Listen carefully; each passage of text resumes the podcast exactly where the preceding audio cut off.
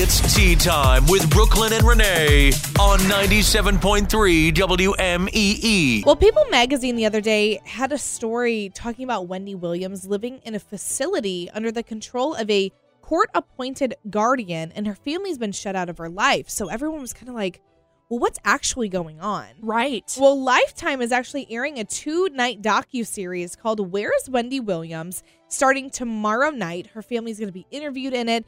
And their or her team issued a statement yesterday saying that she has frontotemporal dementia and also aphasia, which affects the ability to understand or express speech. And if this sounds familiar to you, like it did to me, this is the same thing that Bruce Willis is de- dealing with. And it's too bad, really, for both of them. Exactly. It's really, really sad. Um, her son was on the show and he says that doctors have linked her health issues to alcoholism. Okay. And I remember three, four, five years ago, it was a big meme to kind of make fun of Wendy Williams on her show because she fainted and she would kind of blank out and you're not gonna know what's coming out of her mouth next. Right. She acted kind of spacey from time to time. So it makes sense that she was dealing with alcoholism then because of that, but then obviously that turned into much more for her. That's an issue.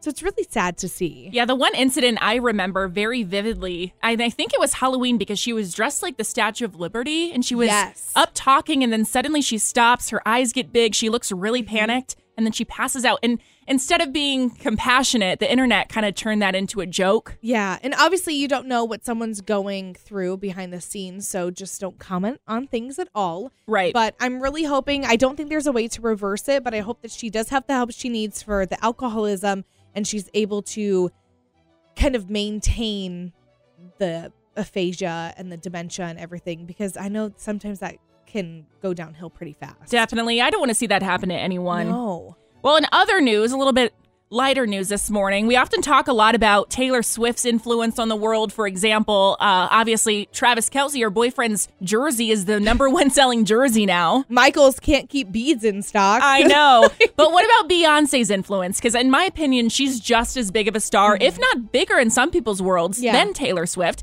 Well, Beyonce's transition to country music is having an effect on style in Hollywood. Celebrities like Kim Kardashian, Pharrell Williams, Diplo, and Bella Hadid were all recently photographed in things like cowboy hats and other Western wear. I saw Kim's pictures and I was like, um, okay, this isn't normal for her. But no, it's not okay. her style. And I also know that her and Beyonce aren't always on the best of terms. Yeah. So that's interesting.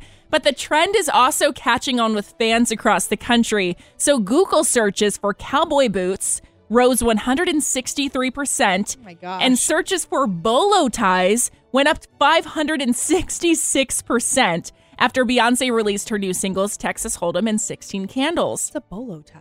They're like the um it's like a string that goes down and there's like a center part. They're all the cowboys wear 'em. wear them. I I know that because Ryan Gosling from the Barbie movie. He did have a bolo tie on. Maybe he's the one that started this trend. Right. But also this was interesting. Searches for cowboy hats spiked 212% after the Verizon commercial during the Super Bowl with Beyonce. Mm-hmm. So she's definitely making western wear come back into Yeah. fashion. I'm not a big western person myself, but I'm here for the style change. My bachelorette party was uh, the theme of cowgirl, and it was I yeed my last my last haw. That's amazing. So I did that, and then also at Harry Styles concerts, a lot of people have been wearing cowboy hats and things like that. So, So did you start the trend? you know? I don't want to take full credit for it, but Beyonce stole this from me. Actually, Wow. she said, "What if I just called Renee up and asked her if I could steal her swag?" did she call you I though? believe I just said steal her swag.